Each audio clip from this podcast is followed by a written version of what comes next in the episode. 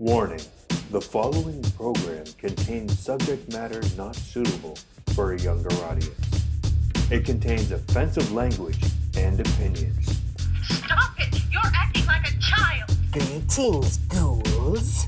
It's time to discuss, disgust, and dissect. Horror.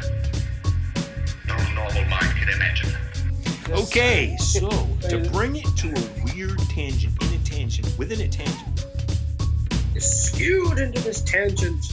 And now, introducing our hosts, the gruesome twosome, Mike and Jeremy. We are Fans of the Dead. Yeah, they're dead. They're all messed up.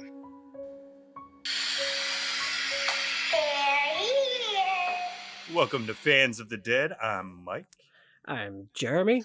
and today we are honored to have a special guest. Ian Champion, our first returning guest. And Second, very nice it is to be second here too. returning guest. Ah, second. Okay. Oh, that's right. Sorry. Uh, uh, sorry, Lauren. Um, no, it's awesome to have you back. Um, we're going to talk about cults today. Wow, no no segue, just going right into it, huh? So last time we talked to Ian, um, we were getting ready for his release of his movie Sacrilege, Mhm. which the timing of the release, unbeknownst to obviously everyone, was horrible. just I- because, I mean, the world just ended up shutting down like a week later. I think the whole world was surprised that uh that that happened, yeah. yeah. And it's bizarre. We couldn't have known, could we, when we when we when we started speaking, what was about to happen? We were operating in a bubble, thinking, well, is, the world's just going on as per usual. We didn't know we were about to face what is kind of like you know the end times in some people's minds. Yeah, Well, sometimes, I mean, if you go to, to like the grocery store and stuff like that, it, that's what it felt like. I mean, Yeah. bare shelves and Mhm. just, it, it was insane. Yeah, it goes to Yeah. show you like some of those apocalyptic movies when they go into a grocery store and there's like stocked shelves with, you know, toilet paper everywhere. It's like, well, that's Yep. not really realistic now, is it? You didn't No, never thought exactly. about stuff like that. No, exactly. It's it- It's it's a very strange, very strange period. How, how did you both find it as the as this the last year went on? I, I found it a, a test of patience. Uh, yeah.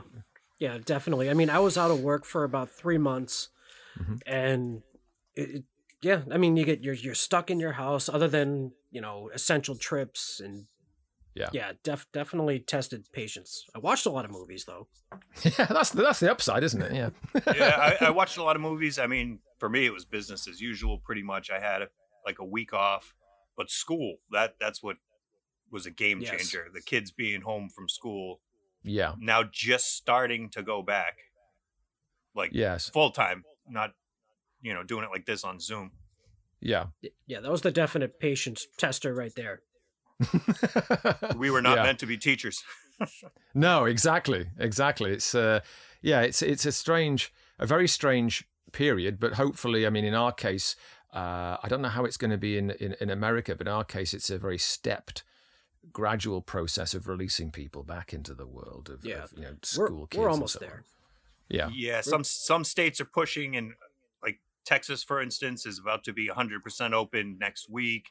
Other Mm-hmm. states are still being cautious, so I mean, Yeah. we'll see. yeah. Yes, it's it's it's a weird a weird time. How are you guys with, with the the vaccines? I mean, I've actually had the first of my COVID vaccines a little Yeah. earlier than I was Nice. expecting. Um, yeah, uh, I'm going to get the second one in, in in May time. How is that working out with with you? Uh, so we're still in phase one of the vaccine. Um, I'm el- actually eligible for it, but it's just like impossible to get because once you Yeah. once the appointments are available, they're just all scooped up. You have hundreds of thousands of people online just trying to get an appointment. So yeah, Right. it's difficult. Yeah, over- I'm, over I'm here- Probably not going to get mine till April.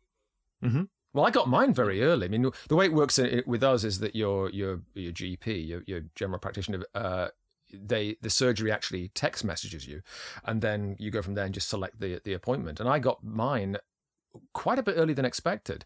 I mean, I'm I'm 52 and I have no underlying health conditions. Normally, for people of my age range, you uh, would probably get that if you were, for example, were a carer or or you had underlying health issues. I guess in my case, they've sped through the older people that bit quicker, so they got to me fairly early, which is which is great. Um, and it's you know it's been a tribute to how brilliant the volunteers and the um, NHS National Health Service staff have been. It's it's been fabulous. Um, but yeah, yes, you know, sooner we get in there, sooner we get out the other side, and sooner we get to return to a bit of normality. You know. Right. Yeah. Normal as normal yeah. can be now. But yeah. definitely looking forward to Sacrilege, which is coming out this month. Is it? March 16th. Yeah, the uh, you get the release of it on um, uh, video platforms and DVD before we do. Um, March 16th, you'll have the uh, Walmart DVD uh, outlet there. They're, they're getting hold of it. So you'll be able to get it at Walmart stores all over the state from the 16th. Uh, it also goes, I believe, onto Amazon Prime over there that that day and other VOD platforms. I'm not sure which ones yet. Uh, we ourselves, we wait until um, the summertime before we have our own DVD release of it. No um, kidding. So you're you're getting it first. Yeah. So yeah. Now, what, now why is that? Like, I mean, it, it it's made in the UK. Wouldn't you guys get first dibs? I, I don't know what, what, what the what the rationale behind that is. I mean, it might be that because we had the first release of the movie over here, you didn't get an American cinema release. Um, so maybe that's part of the, the, the thinking that we already had the initial release, and then you're going to get the first um, sort of hard copies of it and, and the streaming version, and then we do. That that's purely a guess, though, on my part. Um, so, but yeah, and and uh, yeah, it's uh, it's going to be interesting to see how it how it's received. Uh, and it's the first project of, of Bad Blood, the first of uh, many, we hope. So, well, I will be in line at Walmart as soon as they open on that Tuesday. Absolutely, I've I've actually I've been excited. My wife has been excited to see it too. Oh, that's lovely. She loved the yeah. trailer. So, mm. have you seen the new one? There's, there's There's a new trailer uh, that was cut and released a few days ago, which is very um, it's very fast cut. It's a very pacey version of the trailer, uh, slightly different to the original one. So if you haven't seen the seen that, that might whet your, whet your appetite as well. I don't know. If, I don't know if I saw that. I'll have to check that out when we're done. Mm. Came out about eight to ten days ago, I think it was, uh, on the the Dread Central uh, website and I guess other outlets as well. You know, yeah. All right, well, we'll definitely check that out. So, in honor of Sacrilege's VOD release, we're talking mm-hmm. about cults. Now, Google describes cults as a system of religious veneration and devotion directed toward a particular figure or object, a misplaced or excessive admiration for a particular person or thing, a cult of personality surrounding the leaders. Mm. Mis- I like the idea of the word misplaced. Yes, right. It is. A, it's more of an obsession. Yeah. Yeah. Yeah. I, th- there's a, a, definition I came across that said uh, a group held together by a shared commitment to a charismatic leader or ideology. Um, yes. Yeah. It's it, it's. I suppose you could you could think well, what separates a cult from any other organization or, or a group. And it, it seemed to me when I was thinking about this that you could almost, I don't know if you uh, agree with this, but I, I, it seems like you could almost split cults into three different types, maybe even more. But I was thinking, for example, you've got the New Age libertarian ones, where it's all about just be free, dress how you want, sleep with who you want, do what you want. It, it's it's just uh, like like the old um, the the sort of the the 70s human potential movement where it was all about just freedom of expression freedom of ideas. And then you've got the likes of the the more kind of supernatural occult ones that, that can go into the realms of satanism. And then maybe even linked to that there's also the ones that go more into kind of the social uh, and political realm if you think about those secret groups that operate within the likes of movies like, for example, I don't know, The Skulls or even The Parallax View. You've got these groups that, that, again, are ruled by an ideology, sometimes even an individual, and they operate under the surface of society with with the same the same rules and the same the same figureheads and the same uh, intent. But it's it's very different to the to the other two. So it's amazing because there's like I looked at a ton of different cults, and Mhm. they all cater to almost different types of people. Yeah. Like there's you know there's there's the ones that that say like um like Jonestown like fed on like the was it like the weak minded or stuff like that, and then you have like the Manson family where they just kind of went after people who are just lost and had nowhere to go. It's like here I'll just bring you here, Mhm. and you know we'll just live together kind of thing. Right. Well, I think most cults not I wouldn't like to say feed on weak-minded, but they're they all benefit from people that are searching for something that have that Yeah. one thing missing. Like look at some of these cults have brilliant people that have joined and it's just that one thing that they can't find in their everyday lives that they go out looking for and that's what the cult gives them. Do you find when you're watching documentaries or, or, or fictional movies that there comes a point when you think, why aren't you clever enough to realize you're being totally fooled? Um, especially when it's when the when the when the, the group leader crosses into the realms of I'm not just going to give you a beneficial world to live in, but by the way, I'm also the living embodiment of Jesus or Buddha or Adam and Eve. It's not that uh, the practices are so great, but it's the fact that also you have to make a massive leap of judgment in believing that I am now somebody else. I am effectively the Messiah. Uh, when when I went to America in '89, um, we were told be very careful because the Moonies were on a massive recruitment drive that that summer, and where we had our orientation for uh, the the summer camps, we were all being uh, sent out to. It was opposite a particular hotel. I shouldn't mention their name because I don't know if they've been taken over since, and I don't want to besmirch their name. But they actually owned this particular hotel. And we were told, don't go near the hotel, and also be very wary of any people that are hanging around like Port Authority bus terminal, because what these guys will do is they they look for specifically uh, white, vaguely middle class, intelligent looking kids, preferably hungry looking, bit lost, tired. And that's the ones they go after. And what they'll do is they'll say, Oh, hi, um, you look lost and, and, and tired. Uh, can I help you? Uh, why don't you come with me? I, I've got some friends uh, in a group and we'd love to to chat to you. You you know, make new friends. We'll, we, we, we, have, we have a buffet of, of food for you and uh, we can talk to you about what we're into. Before you know where you are, you've you've ended up listening to a little lecture, and then you've signed off yourself for a weekend away. And before you know where you are, they've got you. Uh, right, just just like a bit. timeshare. Yes, Oh, yeah, God, yeah. exactly, exactly the same principle. But you just gradually, with each stage, they hook you in further and further, and then they start applying the rules to you. Um, so yeah, it's it's it's the gullible, the the gullible, and like you said, Mike, the the searchers more than people who are stupid. It's that's that thinks the hook, isn't it? It's it's when somebody's thinking my life has a gap in it, and maybe this can answer the questions I, I've got. Right. Yeah. Like I, I need some meaning. So where's my purpose? And then they Yeah. make up a purpose for you. Yeah. Yeah, many times I see documentaries where, uh, for example, I was thinking of the um, most recently the "I Am Not Your Guru," the one that uh, Tony Robbins did. And whenever I've seen documentaries about these charismatic figureheads, not just of cults, but any any sort of therapy organization, the, the the overriding thing that comes across from the audience is they they have stories about being unsuccessful. I want to earn more money. If I earn more money, I'll be I'll be better. That's my gap. Uh, my relationships are crap. I, I don't earn enough money.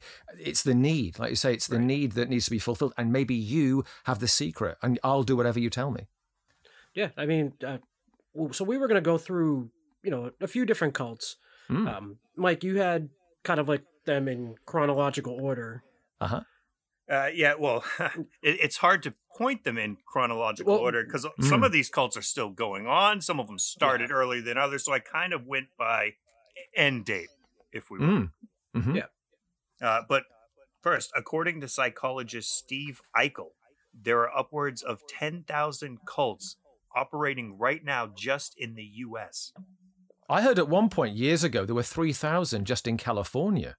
Oh, And I thought that was interesting from the point of view that California is, of course, is a great center for people being very open to new age ideas. It always has, hasn't it? But ten thousand in America, is it? Actually, that, that doesn't surprise me. Mm. Goodness. I figured before we kick it off, Jeremy, it looked like you were drinking something special over there. What's that? It's just Kool Aid Kool Aid. Oh, you're drinking the Kool Aid. with some vodka. I also made myself a special Kool Aid. Ah, very It's actually Flavor Aid to uh, make it more Yes. authentic. Uh, exactly. Yeah, that's that's the thing, isn't it? That's the thing people f- forget. It wasn't it wasn't Kool Aid. God knows they wouldn't want that publicity, would they? no, mine's just standard orange cordial. Uh, I'm afraid safer, safer that way. Much, much, much safer. I hope you Oh. poured it yourself. Oh yes. Oh yeah. All right, so I, I figure we kick it off with the probably the most famous cult, the Manson family, who Mhm. Yes. only ran hard for like two, three years. Not not very long at all, but to have such an impact on culture yeah. as it did. Why do you think that is? I, I think probably just because of the uh, the actual people that died. Right. I mean, Sharon Tate Yeah. was probably the fa- most famous actress of that time, and It, and and it really, I mean, all they were was just just a bunch of people hanging out. And from what I got from from reading, all Dennis Wilson had to do was give the dude a record deal. Maybe none of this Mhm. would have happened. Yeah. well, Yeah. Yeah. I, li- I like to say so that that is a common thread in in a lot of these cults is you got failed science fiction writers, you got failed musicians, but all Charles Manson had to do was take some notes, you know, absorb the criticism, and he Right. could have actually been a rock star. He actually had some great songs. Uh, Look at Your Game Girl is very, very catchy. Yeah. The song that the Beach Boys did, Never Learn Not to Love, hmm I mean, that may have started the murder spree, but that's a really good song. But Just as a sidebar, I mean, I guess I guess David Koresh was was something of a, a self a self proclaimed uh, you know missing rock star, wasn't he? He always thought that Yeah. that was his true calling. Uh, as a little sort of sidebar, but I saw some of his stuff, and he wasn't bad either. no, he had he had some good stuff too. But so in hindsight, like like I said, the uh, the Beach Boys song, if you listen to that, it is really creepy and really dark. And yeah, I mean, look at the the words. So it's cease to resist. But I mean, the original lyric was cease to exist. Submission is a gift. Give it to your lover. And what really made Mar- uh, Marilyn Manson, Charles Manson mad was that they changed brother to lover. And it Mhm. sounded a little less culty. But Yeah. that may have sparked that last bit of that last straw for the camel's back for him. Now, was that off Pet Sounds? I believe Pet so. Sounds is no a, yeah, 2020. that's- Oh, okay. I was going to say Oh, okay. Pet Sounds is a is a wonderful wonderful album. But uh, I mean, I suppose yeah. It's, go, going back to what you were saying about about um, about Sharon Tate, yeah. I suppose with with the the, the Tate LaBianca murders, they were the first. Were they the first example of of celebrities being killed by by what amounted to to, to, to serial killers? Or do you think that yeah, if, if without without the celebrity of his victims, or I should say not his, but his followers' victims, because it's a it's a misnomer, isn't it? People think that he was there, and of course he orchestrated it, but he didn't he didn't show up at the murder scene and, and, and carry it out. Would would they have had the same notoriety if their victims had been regular members of the public? Probably, Probably not. not. They probably would have just looked like a bunch of hippies, crazy hippies, Yeah. living Have out you seen, on uh, Spahn Ranch. Have you seen the movie uh, of? It's very long, but the movie of Helter Skelter. No. It focuses very that much on the court case. Yeah, it's uh, it's it's very much a. It's almost done as a documentary in a sense. You've got Steve Railsback as as uh, Manson, um, which of course the minute you see him, you you you you, you realize of course how tiny he was. This guy's a very he's very very diminutive as a as a person. So you can think, well, this little guy with this immensely you know uh, piercing stare. How is it that he managed to to hold these young women in such thrall? I think what, what the film does really well, it gets very bogged down in the in the court case, but what it does show you is is exactly the level of control he had over them, and it, it's it's it's kind of mystical. No idea what it was that that, that he had, but it, to the point where they would literally do anything for him, even carrying out a murder. That's that's covered very well by the movie. Yeah, I mean he I mean he was obsessed with being the center of attention. Oh yeah. So I don't know if it was him just constantly demanding that attention. They just gravitated to him or whatever charisma that he had. Well, yeah. So he obviously charismatic, but he'd been in and out of prison and foster homes since he was a child. I mean, like you said, he was very short. so he kind of had like a Napoleon complex. So he kind of Mhm. had to like you know puff out his his chest and put on this kind of this persona. Yeah. Yeah. Apparently, in, in Meatloaf's autobiography, he said that at one point he actually picked up Manson as a hitchhiker.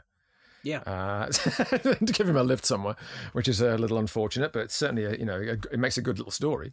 Yeah, so I, he was just in the right place at the right time. I feel, or the right place at the wrong time, because that's Right. almost how Dennis Wilson got mixed up with them. He picked up a couple of the girls because he was a fan of the the ladies, hmm and that's how he got intertwined into that whole circle. Now, didn't he have? He ended up meeting Jimmy Page too, didn't he? All right. I I thought I had read that like he had had a couple meetings with him or or whatever. Because I know Jimmy Page is big into like the occult and stuff Mhm. like that. I don't know if I could have misread, but I thought that was something too. Yeah, see, that's one of those. I, I don't know if Manson really was into the occult or he was just kind of like making up these stories as he went along. Like, for instance, the Beatles came out and that was huge. I think they might have just been tripping on acid and he kind of just made up this whole apocalyptic race war. Let's go get some dune buggies, hide out in the desert because Helter Skelter is coming. Helter Skelter was a an amusement park ride. It was a big slide. I don't know how he turned it into what he Isn't it the case that the song Piggies of theirs was the one that inspired him to refer to getting the pigs and, and daubing that on the wall? It was a reference again to the album track that he was seeing. He was reading stuff into the album lyrics. I think I think that too, but I think that was also him planting, um, you know, like a false flag that this might have been an African American that actually Yes. perpetrated Ah, these yes. crimes. So I think it was him just trying to stoke the fire. What did you think about the way they that uh, Tarantino used it in uh, Once Upon a Time in Hollywood? How he he bled that into the into the into the movie. So it probably, I mean, besides uh, Death Proof, might be the closest we get to a Quentin Tarantino horror movie. That segment there, hmm very If you- eerie, very cool. Yeah, yeah. I think I think the, the, yeah I think nailed very well the um the, the again the obsession of, of his of his compound at the Spahn Ranch and how and how devoted the girls were to him. And I think it, it kind of made sense that you see very little of him as a, as a figure. It focuses on on their worship of him rather than anything else. And uh, yeah, Well, that was probably more important. I mean, the the family itself was more powerful than Manson. I mean, Manson was like the, you know, he was The the, puppet leader or the, Yeah. but I mean, he was he was nothing without his family, without his followers. Everyone likes to say he was a serial killer, he was this and that, but he might have only killed one person, a drug dealer named Lotsapoppa. wasn't he jailed ultimately for underage sex? Wasn't wasn't that the thing they they busted him on? Um, yeah, I, I think maybe a stolen car or something. Yeah, it was completely unrelated to the Yeah. actual. because I read his autobiography when I was a teenager, um, and I think he'd, he, you know, he made a reference to how uh, he, he wasn't apologetic about it at all. He said that it was something along the lines of, "Oh, it set me, it set me to rights with the world," or, or, or something, uh, which doesn't really help his case. But, um, but I mean, that that's an important point that you made there when you say about how. Uh, in in terms of his of his charisma, he's a, he's a nothing of a person. If you think about it, one of the problems that a, a cult leader has is that they can only really exist with other people. Uh, they if you if a, if a cult leader is washed up on a desert island and there's nobody else there, he's effectively just a ghost.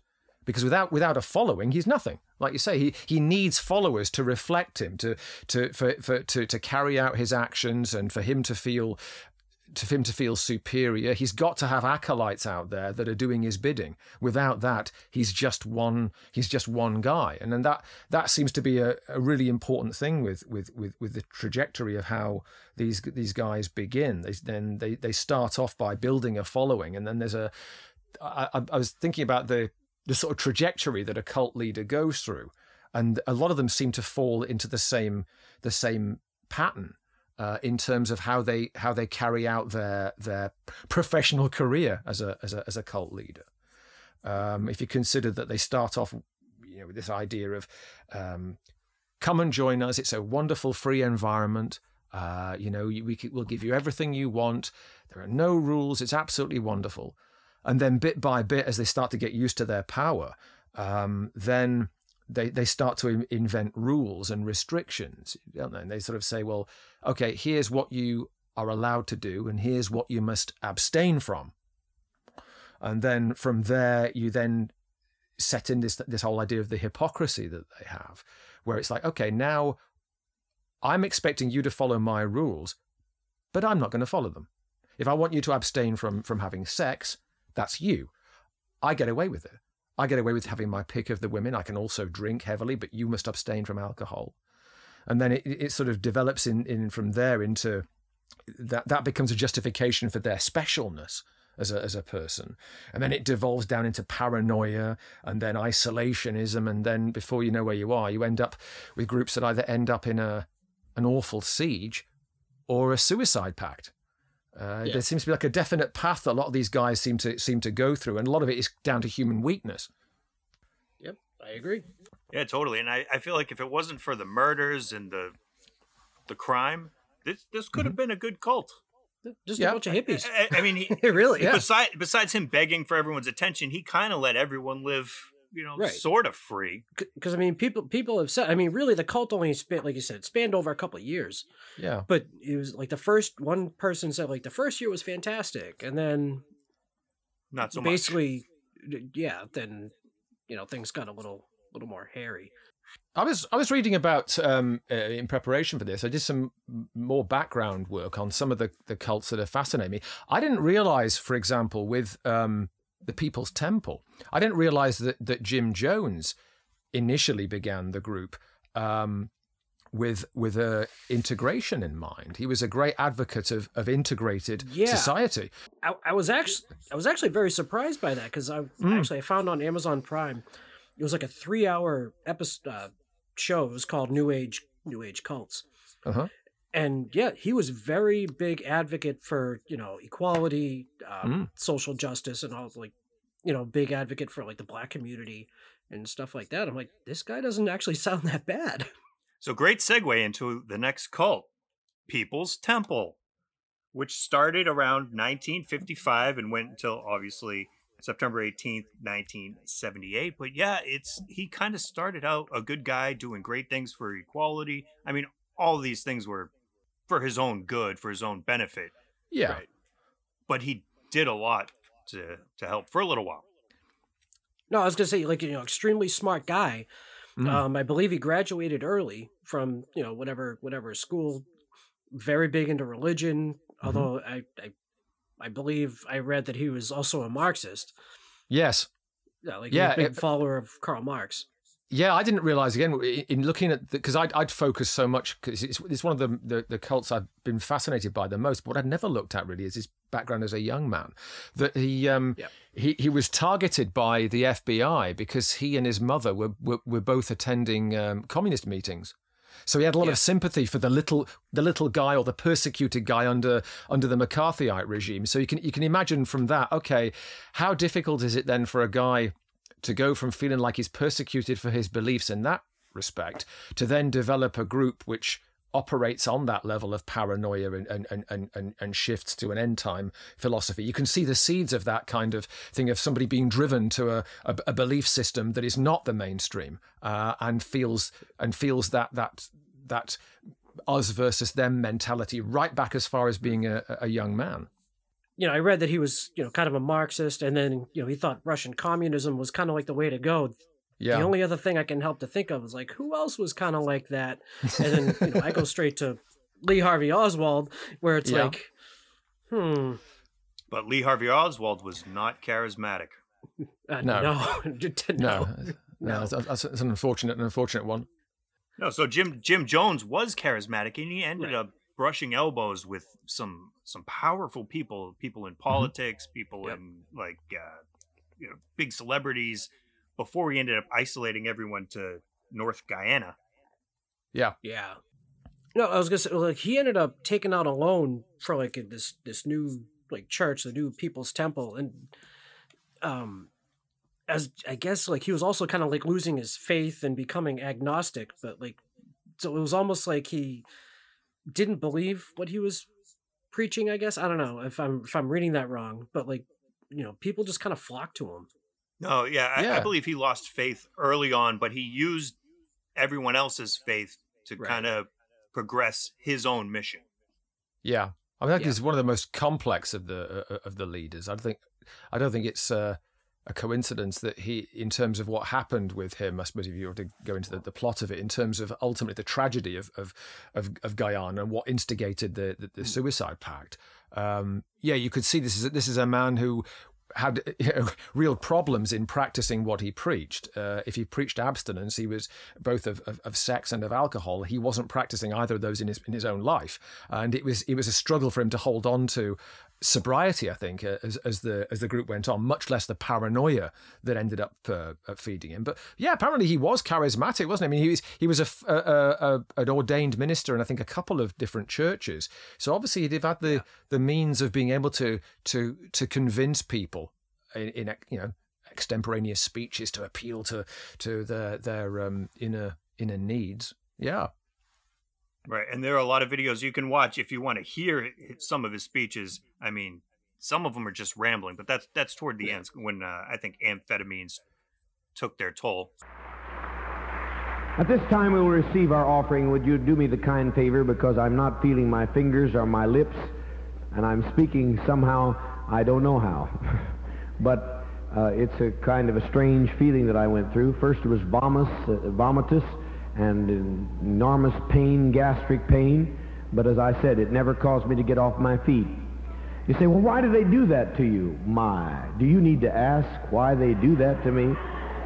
They that live godly in Christ Jesus shall suffer persecution. They shall revile you. They shall say all manner of things falsely against you. They shall do unto them everything that they wish to do and even kill you thinking they do God a service. And if you're not getting persecution, you're not living godly. So I have my credentials. What about you? I mean, you see him. He's wearing the sunglasses to hide his bloodshot eyes. But uh, yeah, Yeah. like he forbade drug use, but he was popping amphetamines all day. Then he would take a tranquilizer to go to sleep. He banned sex outside of marriage, but he was banging females and males, like whatever he pleased, he was doing. Right. Yeah. He de- he literally declared that he could have sex with anybody that he wanted whenever he wanted. I mean, it was just. I mean, obviously all about the power. When you know with him.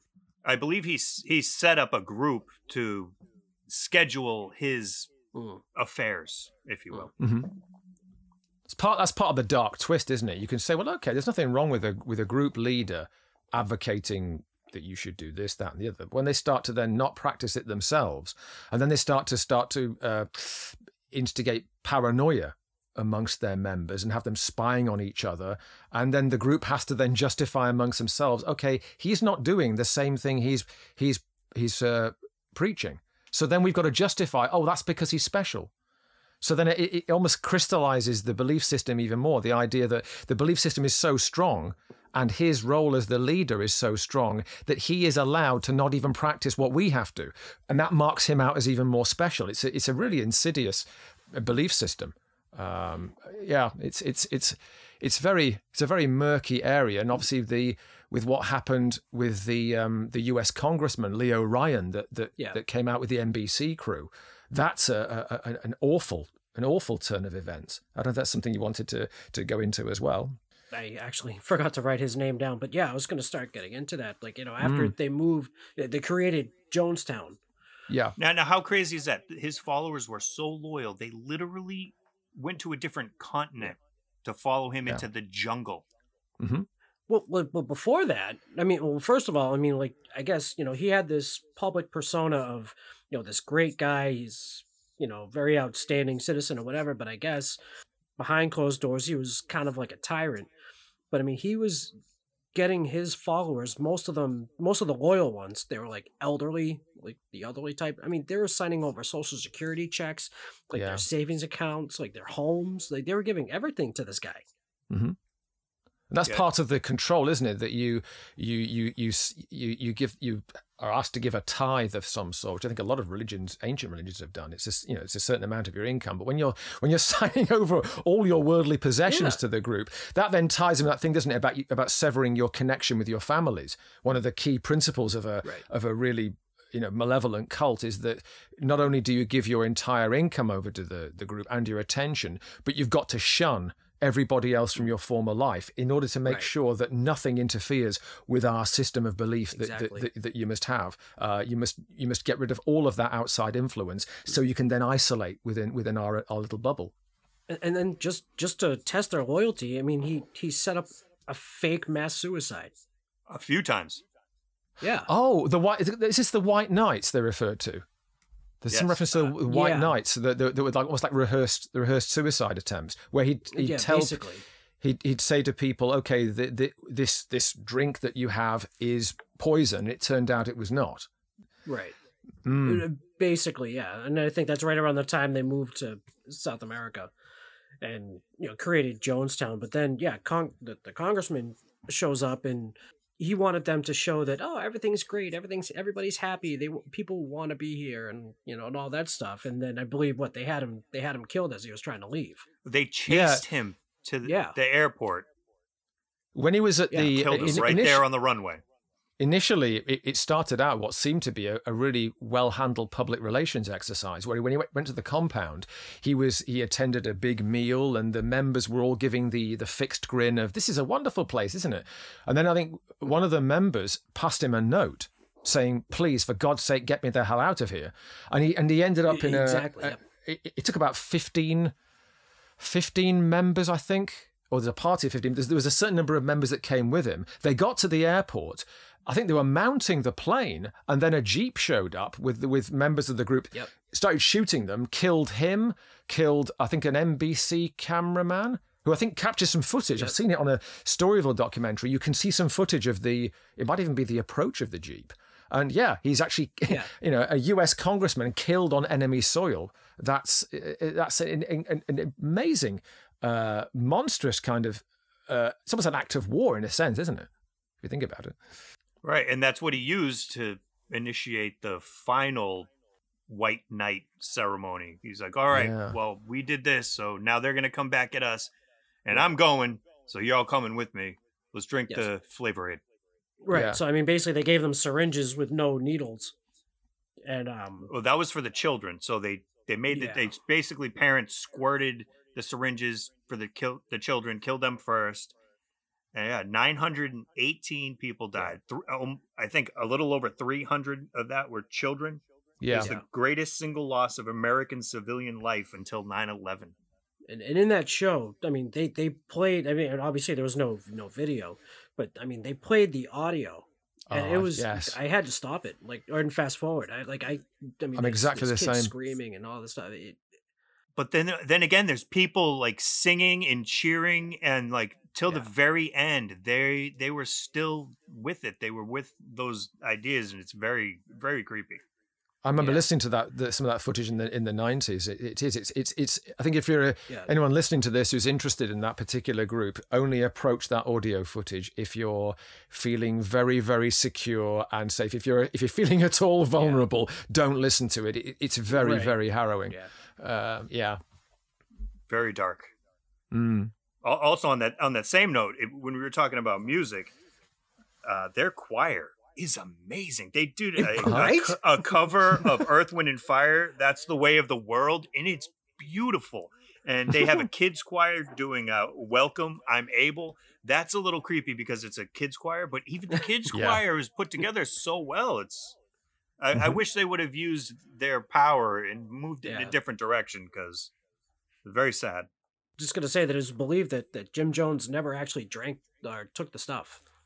No, he might have just shot himself or Yeah, had so. ordered someone else to shoot him. Yeah. No, but there were- Yeah. there was uh, there was cyanide in his blood. Oh, there was. I think he just didn't want to wait till it killed him. Gotcha. Yeah, I thought it, I thought from what I'd read it was um, uh, a self-inflicted gunshot wound or or or or, a, or a pistol wound of, of Yeah, see, some that's sort. what I that's what I had I had. Read. yeah, I mean, Yeah. it, it could be, but I mean, w- we'll never know. I'd like to think he kind of pussied out at the end, and he, and he couldn't even pull the trigger. yeah. There's a few survivors, isn't there, that you speak to in the in a couple of the the, the documentaries I've seen. There are a handful of, of actual survivors. Um, Yeah, I was watching Yeah. an interview last night with with this uh, older woman, and, and it's crazy to think like now she's older, but this is what 1978. She must have been you know, obviously young at that point and escaped through the jungle to tell her story and she was like heartbroken. She's like, Yeah, like everyone always likes to say Jim Jones and his followers, but really it was nine nine hundred eighteen people and this other asshole that died. Yeah. Yeah. Did they say how many survivors there were? I think it was twenty two. It, it, Yeah. wa- it wasn't many. Yeah. Yeah. It's, it's thankfully there are some that are, that are able to be to be witnesses, but it's interesting though, isn't it? When you look at the, the the timeline, a lot of these groups, how many of them seem to be at their strongest point around the sort of early seventies. You look at the groups like the Children of hmm. God or, or or Heaven's Gate. It seems that there's definitely something in that period when people, I guess, in the fabric of society are questioning everything around them, just like movies were. You look at you look at the, the films like The French Connection and The Candidate and The Parallax View and these like movies that questioned authority. And it's almost like the fabric of, of, of all the authority systems you thought were in place and would look after you don't. Well, I mean, if you look look at like Children of God, like Mhm. they're still around. Yes. I mean, they're they're called the Family International now, but Yeah. I mean, they're they're they're still going. Yeah, they just they just had to adapt with the times. I mean, there's there are still many many cults going strong. It's just a different type of cult. Yeah, yeah, so I actually went to their website. I'm like, what? I'm like, they, what are they doing? You didn't sign up, did you? So I, I mean, I'm, I'm leaving. Thursday, so you're gonna be on your own. Do I get to keep all your stuff? Because you can't bring your stuff, right? I don't think I can bring my stuff now. But I'm, but I mean, most of the, the um, controversy with them was with David Berg. yeah. And you, you see what that guy looks like? I haven't seen pictures of him. So he looks like I, I don't know if I can pull it up on my phone, but he looks like Chris Elliott in Scary Movie 2. right. Okay, so quite a character.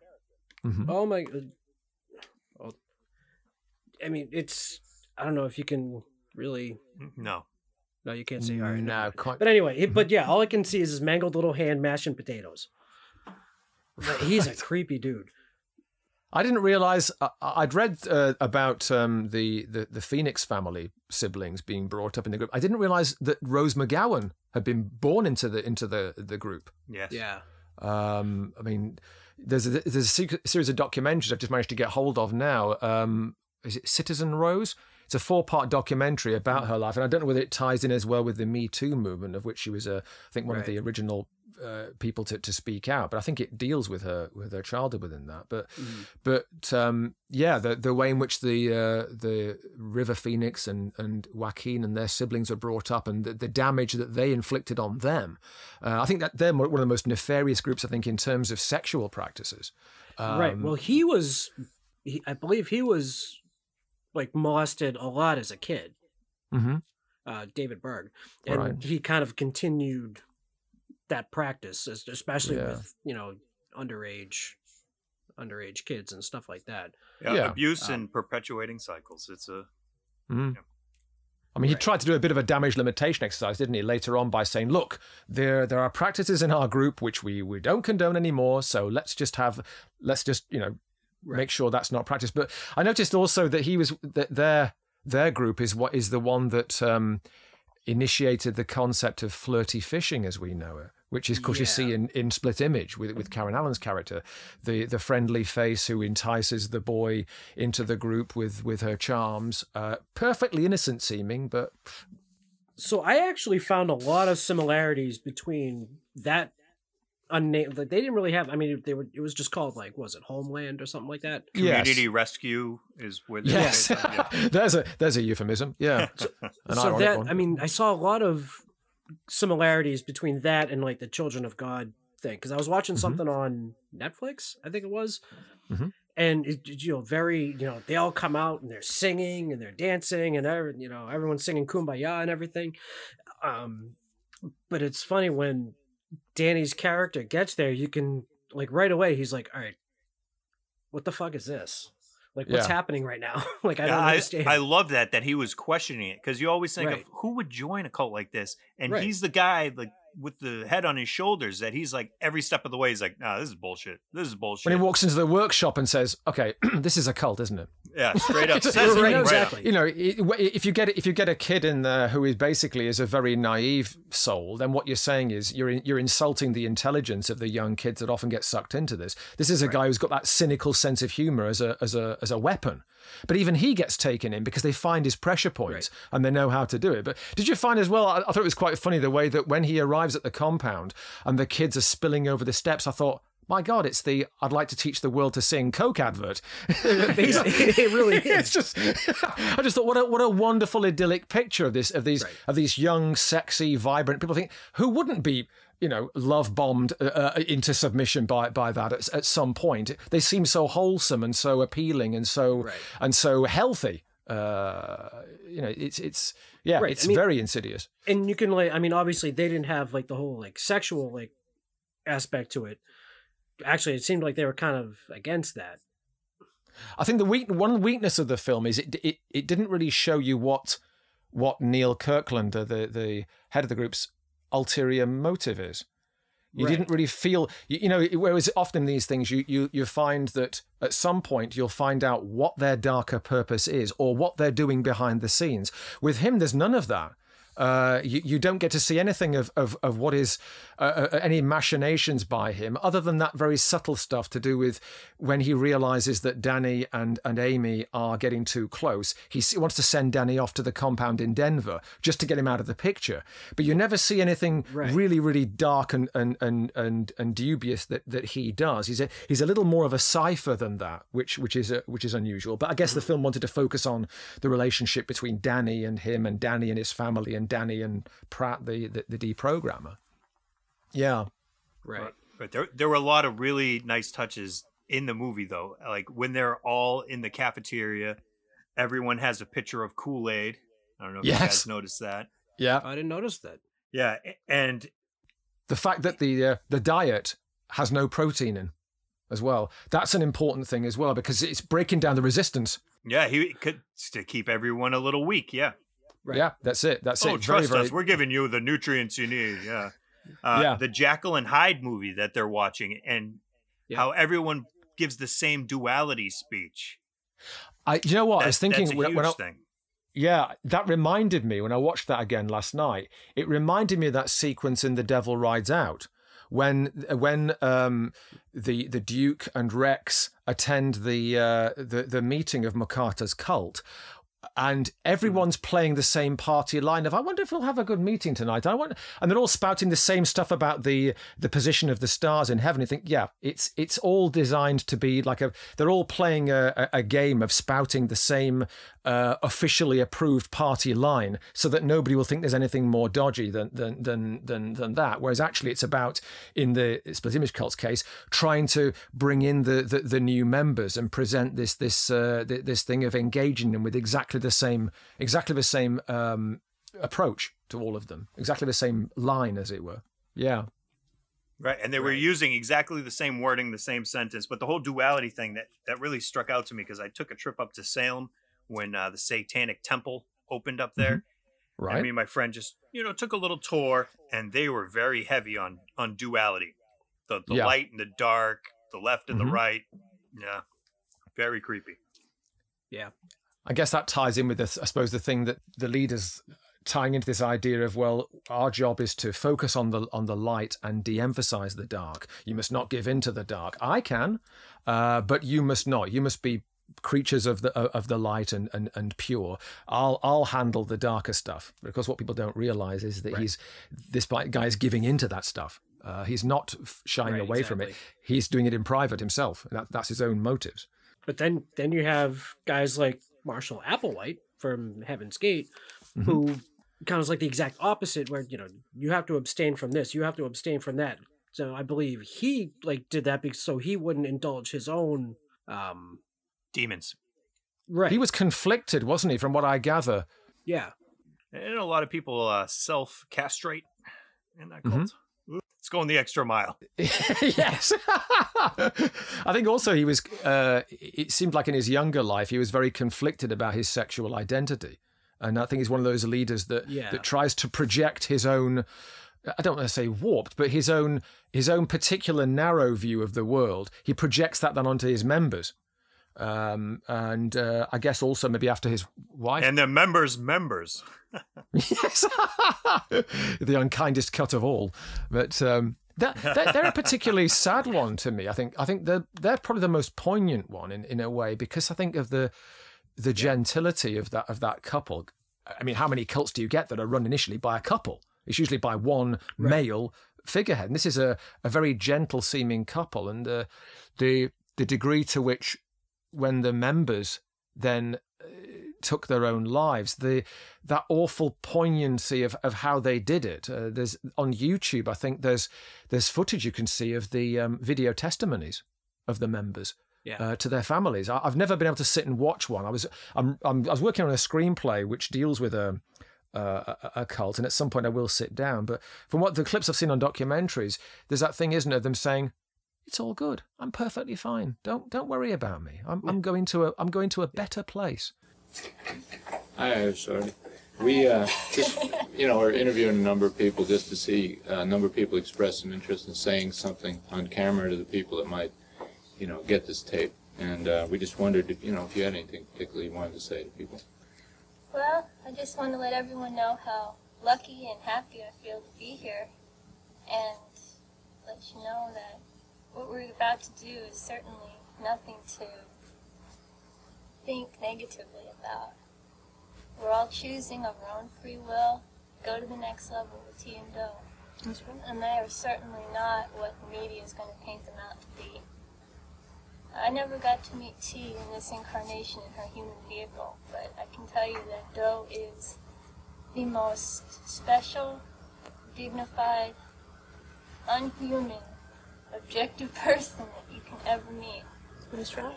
He has helped us so much and put up with so much and never done anything that seemed even close to the way a human would respond.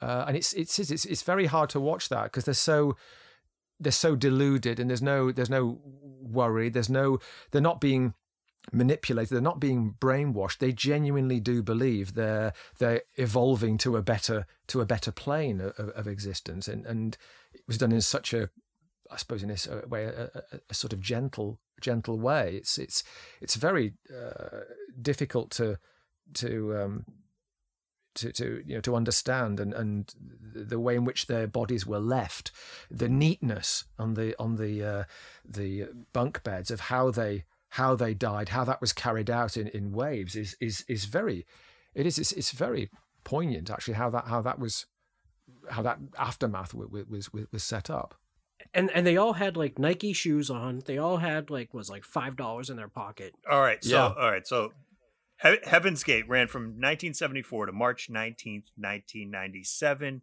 Mm-hmm. On paper, I mean, you could still go to their website. They're they're still going, but yeah. So they yeah. all had uniform black tracks tracksuits, Nike Decades, which they yeah. only wore because they got a deal on them. I read that. I, that made me laugh in, a, in the most ghoulish way, but uh, it's an unfortunate thing. But yes, even even in the midst of a suicide pact, you've got to get a good deal. You know? Well, we got to be thrilled. so they, they, had they probably spent a lot of money on their armbands that read "Heaven's Gate Away Team." Yeah. That's, yeah, that's kind of dark. But the the five dollars and seventy five cents that they each had in their pocket is actually a reference to uh, Huck Finn, because according to that book, that's the cost to ride the tail of a comet to heaven. Ah, yes. So that was more they believed, didn't they, that they were they were going to be uh, picked up by a spaceship that was in the tail of the the Hale-Bopp comet. That was that was the uh, that was yes. that was their next level. It was going to be being beamed essentially up to this this this spaceship. Did you read also that uh, something else I hadn't realised is that added to that that away team reference to Star Trek that one of their members was the brother of Nichelle Nichols, who played Uhura. He was one of the. He was one of oh, the, really? the. The yes, um, I can't remember his name, but yes, he, he was Nichelle Nichols' brother. He was one of the thirty odd uh, members who, who who took their own lives. Um, but yeah, they're, they're, they're the only example I know of of a of a kind of a UFO based cult as as, as such. Um, yeah, well, they also him and his and his wife were they married? Um, Bonnie Nettles were they Yeah. married? I, I can't. Don't remember. know. There were certainly life partners. Um, Yeah, Right. It might have might more have been a spiritual bonding.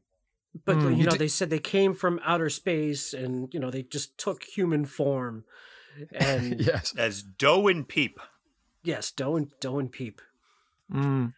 You do wonder, don't you, whether whether when she died, to what extent he sort of untethered himself and gradually started to lose something of of of his of his mind, uh, in, in, you know, and uh, because you know when you have when your life partner does pass on, there must be a difficulty of well, how do you then justify the rest of your life? What do you then do when there's people looking up to you uh, that you're responsible for? How does that then feed into your your, your belief system? well, I know, like when when she died, the members started to kind of question, like, all right, is this real?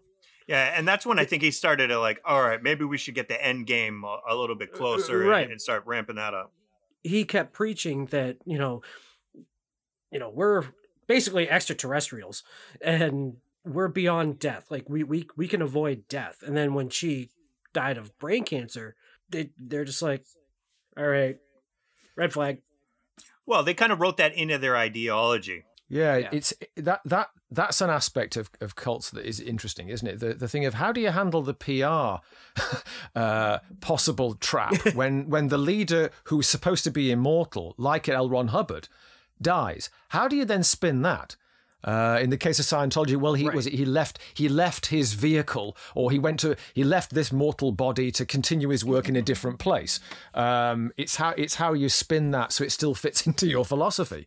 Uh, when when your exalted leader, who's seemingly immortal, dies of, of probably something very very ordinary. Uh, how do you how do you put a spin on that? Well, I think that's exactly what he did. So basically, we're in a classroom here on planet Earth. And when Bonnie died, she just graduated early to ascend to the next level above human. And that's what Hmm. they were all they were all still learning. They weren't ready to ascend yet. So I think that was the the bullshit line that he used on them. Yeah. Right. Yeah, it's it's it's I don't know how many how many groups like that do end in, in suicide pacts. There's not that there's not that many. Like you say, some of them are still going, so they they're, they're self they're self perpetuating. They're not designed to have an end an end date of any sort. The other thing I find amusing as well is is the degree to which sometimes in in the background of cult leaders there is there is a questionable history in terms of their uh, their credibility. Um, I mean, we, we, I mean, no disrespect at all to to the Mormon faith, uh, but you look at Joseph Smith and and the fact that he was a, a convicted fraudster. You look at the guy who founded NXIVM, who was a convicted, uh, what was he, uh, uh, an em- an embezzler or a financial rapist. fraudster and but and also yeah also uh, guilty of, of financial uh, uh, uh, mismanagement as well And actually, odd, oddly enough, I happened to catch this morning that his, as of yesterday, like his defense team just bailed on him. oh really mm. Yeah.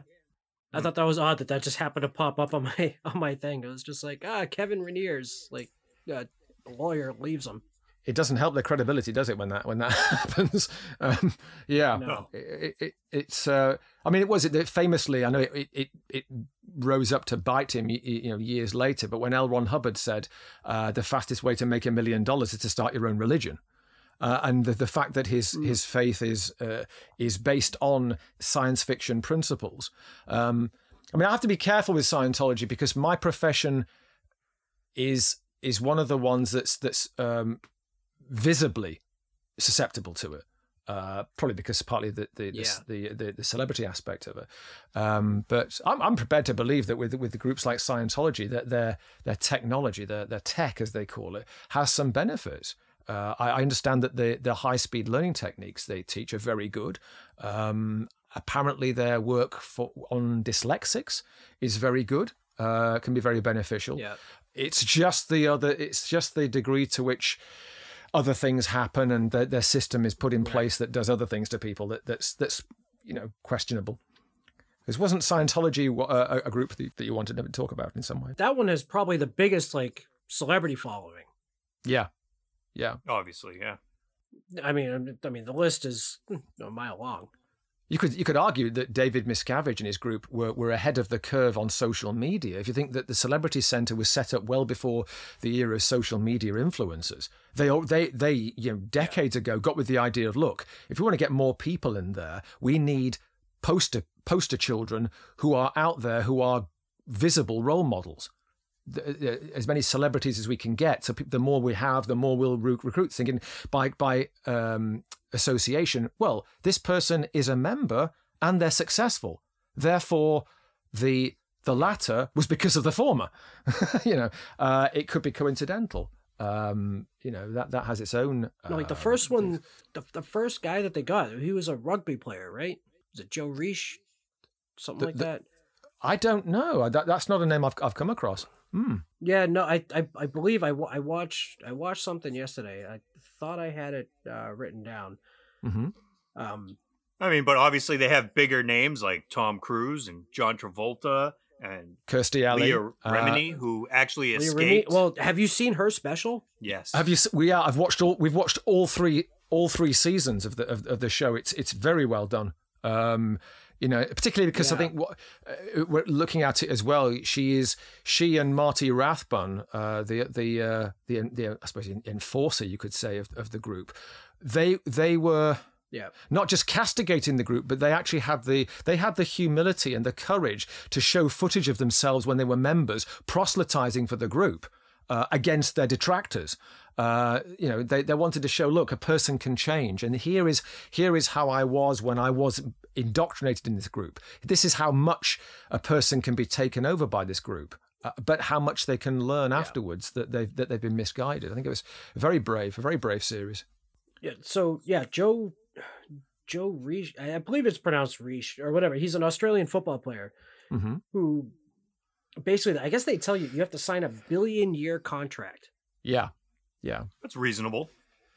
yes and then you know you buy like he he says you buy this three dollar book and then realize now you have to spend 50 grand to be cleansed and then if you want to be spiritually free here's another 75,000 that you have to spend he said he spent about 500 $500,000 to be yeah. cleansed it's a great mm. money making scheme which i believe yeah. L. Ron Hubbard and his son kind of started off of L. Ron Hubbard's science fiction yeah lore that he had created, right. and they turned it into a religion slash just just a money pit. And to get involved into the religion, you have to buy in, and then yeah. there are levels of spirituality. I think they call them auditing. Yes. And the higher level you reach, the more you pay, the closer you are to Xenu, who is this alien being who's uh, sees another alien. I don't know if I want to meet Xenu. Have you seen? Have you both seen The Master, P.T. Anderson's film? No, no I haven't. Uh, because that's he said in interviews it wasn't based on L. Ron Hubbard. Now I don't know whether he was wanting to avoid flack or whether because of his relationship having worked with with Tom Cruise on Magnolia, he thought I've got to be careful about this. But the it's it's about Joaquin Phoenix's character is an ex naval seaman who is lost uh, and goes to join a group founded by a very charismatic guy. It's Philip Seymour Hoffman, looking so much like L. Ron Hubbard, it's untrue. So that doesn't help. But but again, he's challenged very very directly by by uh, the I can't remember what his character's name is, uh, and it's clearly it's clearly to do with uh, Scientology and the, the one-on-ones that the two of them have are designed to be like, as I understand it, like auditing sessions you're not permitted to lie. If you if you're asked a series of questions and you appear to lie, I think it's or you, or you blink, you must go back to the start again. It's an incredibly rigorous process, and that that uh, is is a the probably the only depiction I think I've seen of of anything approaching that group uh, in a, in a in a fictional setting. Well worth seeing. It's it's, yeah. it's challenging, but it's it's a great piece of work and great great performances. What's it called again? The, the Master. Master. Two, 2000 yeah 2000 and 11, 12 maybe. Um, yeah, it's it's it's a great piece of work. I, I read a number of books about uh, the, the, the group as well. I think one of the things that's dare I say impressive in inverted commas is, is the power that they have in terms of when they campaigned to for, for the for the U.S. government to give them uh, uh, charity status. Yeah. They they bombarded the IRS to the point where eventually the IRS effectively gave in and said, "Well, we cannot handle the relentless way that your legal team, but also your members, are constantly harassing us." To the point where they said, "Okay," not and not only did they give them legal charitable status, as part of the deal, as I understand it, they don't just get um, a tax write off on all the earnings uh, of all the auditing sessions, all the courses. They even managed to extend the the the, the brief so that the uh, L. Ron Hubbard estate doesn't even pay tax on the proceeds from his science fiction novels either. Even his personal work is now considered to be tax free. I mean, that's the, that's the extent of, the, of, of, of this group's power to negotiate a settlement where it doesn't even just extend to the, the church's work; it's even his personal writings that are that are, are tax free. Well, if you look at it like his personal writings became the religion, so Yeah. I mean, I, I can I can see that. Um, but uh, to talk about his personal writings, his book Mm-hmm. Battlefield Earth, which John Travolta the subsequent movie pioneered to get it made into a movie. I, I think it took him 20 years for it to actually get made into a movie, which is often called one of the worst movies ever made. Uh, in in Is uh, that second oh, to Waterworld? No, uh, with uh, Raspberry Awards. The only movie to have beaten it was by Jack and Jill, played by Adam Sandler and Adam Sandler. Okay. Oh dear. Yeah, it's it's certainly an experience. I think isn't it uh, that not just him, but I think Barry Pepper, one of the other leads in. I think he might have been a uh, yeah, Barry, a- a Barry Pepper of pl- plays the uh, the lead. Mm. Yeah, and of course it has like like the the Children of God. It has um, it's got uh, second generation uh, members, uh, and yeah, the next wave. If you- think of of Tom Cruise, uh, Kirstie Alley, and and um, Travolta as being the the first generation, you've got the second generation of of, of prominent celebrities like Giovanni Ribisi, Elisabeth Moss, who I believe is second generation uh, Scientology, and this is not talking out of turn; it's it's documented. Right. and Right. Beck, I believe Beck is also a, a second generation uh, No kidding. uh, member. Yeah, Actually, Um, um, Lisa Marie Presley. Ah. Um, Priscilla Presley was a member. oh, that, that I didn't know. Err, Yeah. Okay. Yeah, so I mean, uh, so Mm. she's she's second generation, but I mean the, the the list of the list of people is, I mean, is crazy. You have uh, Catherine Bell, Edgar Winter, Giovanni Ribisi, Isaac Hayes, Jason Lee, Mm-hmm. uh, Nancy Cartwright. Bart Simpson is a Scientologist. oh my! I, I think Scientology is a great example of this thing that I, I keep saw, I keep witnessing it pop up. Was that the longer a cult exists, it may form a religion. Cult plus time equals religion, Mm, and it's scary point. to think about how how that actually plays out. Well, I guess you could say the Christianity was when it when it was first founded in in secrecy. Uh, it was it was a cult uh, until it gained enough members, enough of a following to then, gra- you know, take a foothold in society. I guess Mormonism, when it first started, would have been a small a small group that eventually then expands to become its own its own uh, you know uh, large scale sort of organism of, of, of influence. I mean, just going back to the, the thing with Scientology, I suppose the other thing as well is that in my profession, we are by nature people who are seekers. And I, and I can see how it's not just the success thing, it's also the fact we tend to be very questioning people. And I think that a group like like Scientology do- does it does not prey on that, but I think it does appeal to uh, artists who who want to gain a better understanding of themselves and a better understanding of, of, of the world as well. Yeah, and I mean, if you if you think about it, like I, I always use Catholicism as a great example. But say Mm-hmm. I started Catholicism today in my basement, right, Right. here, everyone would think I was a crackpot. I was like, oh, so the Son of God came down, and then we put him on a cross and murdered him, and now we will worship his ghost. Yeah. I, I'd be an insane person, but mi- billions of people follow that. Right. But it's funny that you mentioned Mormons. I said to Mike the other day, I have a group of like older teenagers that come in there that are part of like the Church of Jesus Christ Latter Day Saints kind of thing. Mhm. Yeah. They they come in, they all wear name tags, and the boys are called Elder so and so, and then the girls are called Sister so and so. They all have the same debit card or credit card or whatever. That's all prepaid cards. So somebody is handling their finances. Yeah. I don't know if they have separate bank accounts for themselves. They might. I don't know. Mhm. But I'm, I'm just sitting there. I'm looking back, and they're very nice people. But I text Mike afterwards. I'm like, this is weird. Yeah, it's. I mean, I suppose you know the degree to which it becomes a problem also is whether you find that these groups can coexist with everyone. If there's no, if there's no, no, there's no nefarious kind of uh, agenda going on. If they can coexist, if somebody can say to you, "Okay, our belief system." Like Shintoism in, in Japan, when, when we went over to Japan, one of the things I thought was lovely about Shintoism as a concept is that it, although it's it, it's it's polytheistic, they, they believe there's a soul to literally everything it can coexist. You could be a, you could be a, a, a Shintoist and be a Buddhist. You could be a Shintoist and, and practice any other faith. Where I think it's a problem is when someone says, not only is our faith great, but you should practice ours to the exclusion of all others.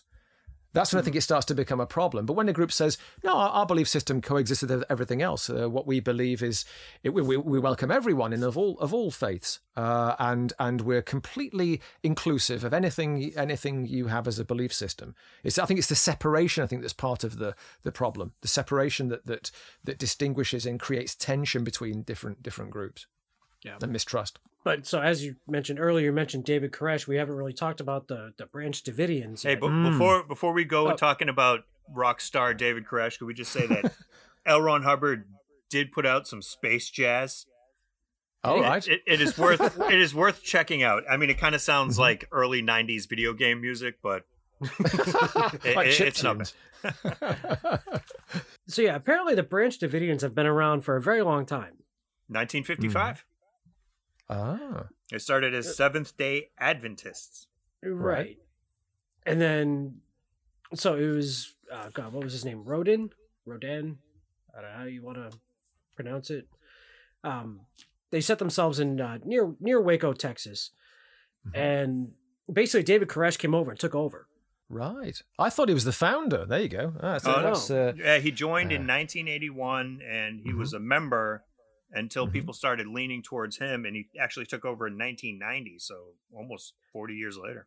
Yeah, so he basically had a modern day like duel to the death kind of thing. So presumably, if they're called Branch Davidians, was that a reference to? Would there, there must have been a name then before that. I'm assuming that Branch Davidians is a reference to David. Yeah, so basically, uh, the Davidians in 1942, um, they basically renamed the group to the Davidian Seventh Day Adventists. Davidian basically indicating the, the belief in the restoration of the Davidic kin- kingdom of Israel. Oh, okay, King David. Okay. Mm-hmm. Hmm. But yeah, so basically, this guy Houteff, um, he died in 1955. Uh, his wife Florence took over, and then a bunch of people that kind of switched roles. But yeah, Koresh came in in the early 80s and just basically said, "All right, I'm in charge." Yeah, well, Mm. I mean, he kind of wowed everyone. Everyone took Yeah. him as the new Messiah. Mm-hmm. uh, he, he never said he was Jesus. He said he was the person to open the first seal because he believed in the seven seals. And he was the one to kind of usher the way for when Jesus were to come.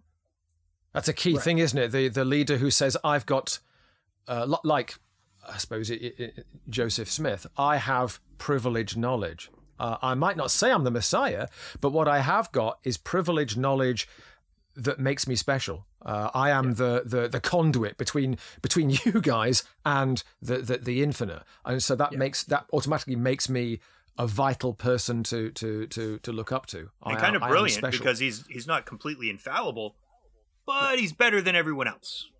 Yeah, yeah. I, I, I serve in, in the same way that actually within within sacrilege, uh, the movie, it, the the cult of Mabon functions on three levels. There is the acolytes. There is myself as the as the, the, the, the father of the cult, and there is Mabon who we worship. So it sort of works on, on three levels. I, I am the, I am uh, looking after my flock, but I serve a, a, a bigger a bigger deity someone who's bigger than, than me. So it's one of those groups where the leader isn't saying, I suppose in, in Koresh's case, they're, they're not saying I am the fountain of wisdom. What they're saying is I serve, I, I, I'm, you know, I'm possessed of privileged knowledge, but I also serve a bigger, a bigger um, deity than, than than than me and you. So I have to have a bit of humility. But like I say, it also gives me a get out in Right, the yeah. event that I'm fallible. It's like, well, I, yeah, what did I know? You know, uh, I'm only human. Yeah. So, uh, so Koresh was one. I mean, he he had many wives. Basically, I mean, he just did what God told him to do. Mm-hmm. God told me to sleep with your wife. And I, I don't want to, but God said do it. So you know. Always good get out for serial killers like um, like uh, David Berkowitz. Yeah. I said, Yeah. It wasn't me. I'm not responsible. I'm a conduit for somebody else's ideas. Yeah. Well, the dog told me to do it. Yes. it's, an unu- it's an, that's an unusual defense strategy. yeah. Uh, But yeah, I mean, another musician. I mean, some of the stuff that they played on the on the documentary I watched was really good stuff. He seemed really talented. That song Mm-hmm. Madman. Yeah, It, it sounds like a, a late '80s like rock ballad. It was pretty good. yeah. Uh huh. I mean, he moves them to this compound in in Waco, and now I mean, there's still debate as to who kind of started the whole thing. As to like, you know, did, did, did the ATF like start the siege, or did Have you ever listened to Bill Bill Hicks? Uh, he he did a, a a piece about it where he was very much on the side of of it was uh, unnecessary force. It was absolutely unnecessary force. So David Koresh rode around town in like a s- like a very flashy sports car. They could have just pulled him over at any point in time. I think. yeah? They I- had multiple times. I think multiple times to this take him. this was, I think, to show, hey, look look what we did. We brought down this cult, and it was it was trying to get a promotion. He he'd said that there's there's footage of it, and I think I, I, there's a two part documentary I, I'd watched recently, and it, it seems to give credence to the idea that there were Bradley tanks that went in and were shooting flames into the compound. Uh, so yeah, the idea of, of, of a proportionate response, uh, it's it's a very it's a very very difficult argument to to to make. Uh, when, like I said, they could have perhaps apprehended him at any time, and when when he's effectively using people as a human shield, possibly. Um, Right. Well, I mean, there's also audio of, of him basically saying, it's like, hey, you know, why why don't we just talk about this? Yeah. Yeah, like let's let's just talk about it. We'll work it out. And of course, you know, there was people saying like, yeah, no, we're we're fine. We're happy to be here. We're you know we're we're doing this under our own free will. Well, I mean, during Yeah. the the initial raid, I mean, there was an exchange of gunfire. Yeah. Six people died. I think that's six Branch Davidians. Four people from the ATF and FBI died. And then they had a 51 day siege. I mean, everyone was on end by Yeah. the end. It's, it's hard to say. I think they should have gone about it a different way, but they didn't. And 76 people died, I believe. Mm. Has there been anything? Uh, has there been a, a a fictionalized version of, of, of the story in any in any yes context? A whole- there was a great uh, movie it was like a four part series i believe on a&e called waco and it is Yeah. definitely worth checking That's out it is an Right. amazing job Great, great. Um, just going back to a little sidebar for a moment, uh, for those who haven't seen it, Guyana Tragedy, the three-hour TV movie about Guyana with Powers Boothe, is excellent. He's a, is an excellent uh, uh, Jim Jones. Just a little little sidebar from from Mhm. that, but. Uh, yeah, it's it's uh, my, my, the knowledge I have at all of any sort uh, to do with with with Waco really is the is the is the um, the siege. That's that's the that's all that's the main thing I've I've I've seen of it in terms of documentaries. I mean, I remember that being on the news like constantly. I mean, I mean, we were Me um, not to make you feel old, but like Mike and I were twelve. Yeah. know, and, you know when I don't, I don't remember at all to tell you the truth Oh, I do. I, I remember it be. I, I don't know what it was about. I, I didn't really pay attention. I just Mm. remember Waco, Texas. Like even as like an adult, like that was probably the first time I ever heard about Waco, Texas. yeah, So as I heard it as an adult, I'm like, what the hell happened in Waco, Texas? And then you know, eventually I, I read up about it. But I remember it being on the news over here. Uh, yeah, it's it's it is. I, it's um, I can't, I can't remember if, if if if the Heaven's Gate suicide pact was on the news over over here. I certainly came across that from documentaries that were probably uh, contemporary. By the way, just as a, another little sidebar, are you guys familiar with uh, our documentary maker Louis Theroux? No, uh, not particularly. No. He's he's a British guy. Uh, he he uh, he did a, a, show with Michael Moore called TV Nation. He's very tall, wears wears glasses. He's, he's an interviewer who who did a lot of series over in America called uh, Weird Weekends and things, where he would interview people who are on the fringes of society, people who are hypnotists, uh, wrestlers, porn actors, survivalists, UFO cultists. He did um, a documentary. He tried to do a documentary about Heaven's Gate and he actually interviewed um, Marshall Applewhite very briefly, and it was actually about the same month that that Applewhite put up a press release saying, uh, you know, uh, or, or, or, uh, some sort of internal memo to his staff mentioning about uh, the the suicide pact. It was about the same month, March 1997, that Louis tried to get an interview with him. And oh, wow. Uh, he said something along the lines of, "Well, we don't want to do that because it, it doesn't really it's on Wiki, Wikipedia. It's something like um, it doesn't really align with our views at the moment or something. But in his book that uh, my, my, my, girlfriend uh, has got, I, have not read it yet. He wrote a book where he, he, goes back and interviews various people, and one of the people he, he has a chapter on is one of the survivors of, of Heaven's Gate. Um, so yeah, so in that same period in which the the suicide pact was planned, one of our own interviewers was, was, was trying to get an interview with, with the founder of the group the, the very same month they were planning planning their uh, their exit strategy. So uh, ah, you know, wow. it's, it's, a shame that that never got to, you know, he, he he wasn't able to whether it be intercept him or or just to have him talk uh, about the, the, the mindset of a group, just as they're planning the the most awful, um, you know, uh, demise, I suppose you'd say. Yeah, yeah. And to speak on Heaven's Gate, so I had heard that there's still two active members, and obviously their website's still going. Their website looks like it's probably the original website. It looks very from like 1994. It looks very old school. Like there's, yeah. there's this like you know words flashing at the top. They yeah. got their you know Heaven's Gate funny logo. Is it yeah. made with Netscape Navigator? But they they actually said if you if you would like more information or you're yeah. thinking about joining, reach out to rep at heavensgate.com. So, of course, I reached out because I'm very interested. They got back to me within like an hour. It was very, very quick. I I'd uh, said I would like a ticket to ride. Where do I inquire? they sent me a link to 16 videotapes where we could watch basically all of Marshall Applewhite in his whole crazy eyedness.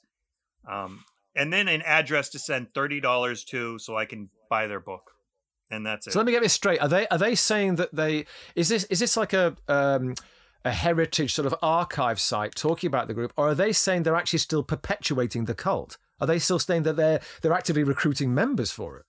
So it made me believe when I first looked at the site that they're actively recruiting members because they're still saying that they can catch a ride on another comment if it comes back there's a whole new page kind of denouncing suicide. Um, but it, it's it's a the whole page is just drawn out words, and they only mention suicide once in quotations, so they're not even denouncing it in their. It's it's very creepy, and I believe that there are still a couple people that do believe that they can still ascend to the next level. Wow. You'd think you'd think with space travel uh, becoming a reality eventually, you'd think, well, actually, hopefully that would kind of negate the, the need to actually to kill yourself to do it. You could just, you know, if you can afford it, hitch a ride on a on a on a shuttle and and and do it while you're still alive. You're right. Just, just catch, catch, a ride with Elon Musk, and you can go exactly. Up. But yeah. although na- now it costs you thirty dollars as opposed to five seventy five. well, inflation and just make sure you don't blow up on re-entry. That would that would uh, that that puts a damper on it. Well, I mean, why were they doing it two days in a row? That was. um, but to kind of get into like a newer one, like um, Ian had mentioned when we were going back and forth, is NXIVM. I mean, mm. this is insane. You've seen the the Netflix series?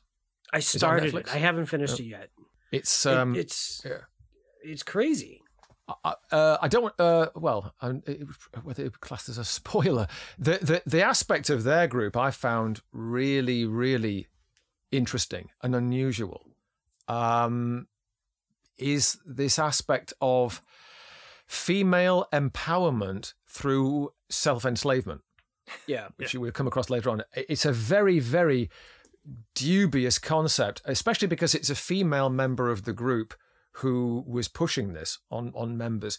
The idea being that you uh, become subordinate to uh, a female or a male member of the group, and you effectively become their slave. And by becoming their slave, you are finding a level of enlightenment, fulfillment, and liberation. So you are becoming, you are liberated by being someone else's slave. Uh, that is, it's, it's one of the darkest concepts I think I've ever, I've ever come across for a belief system. So, Dominus so guy... obsequious sororium. Mm-hmm. Yes, that's the group where uh, women get branded yeah. and are forced into sexual slavery if that doesn't scream feminism i don't know what does. But the fact that it's a female member of the group who i believe is one of the ones that's being taken to court as a as a, as a prime mover in the group it, it, it's it's a it's a female member of the group who was the one who was effectively leading the the, the that that side of the the operation. Well there's a um, couple. There's there's nancy salzman who mm-hmm.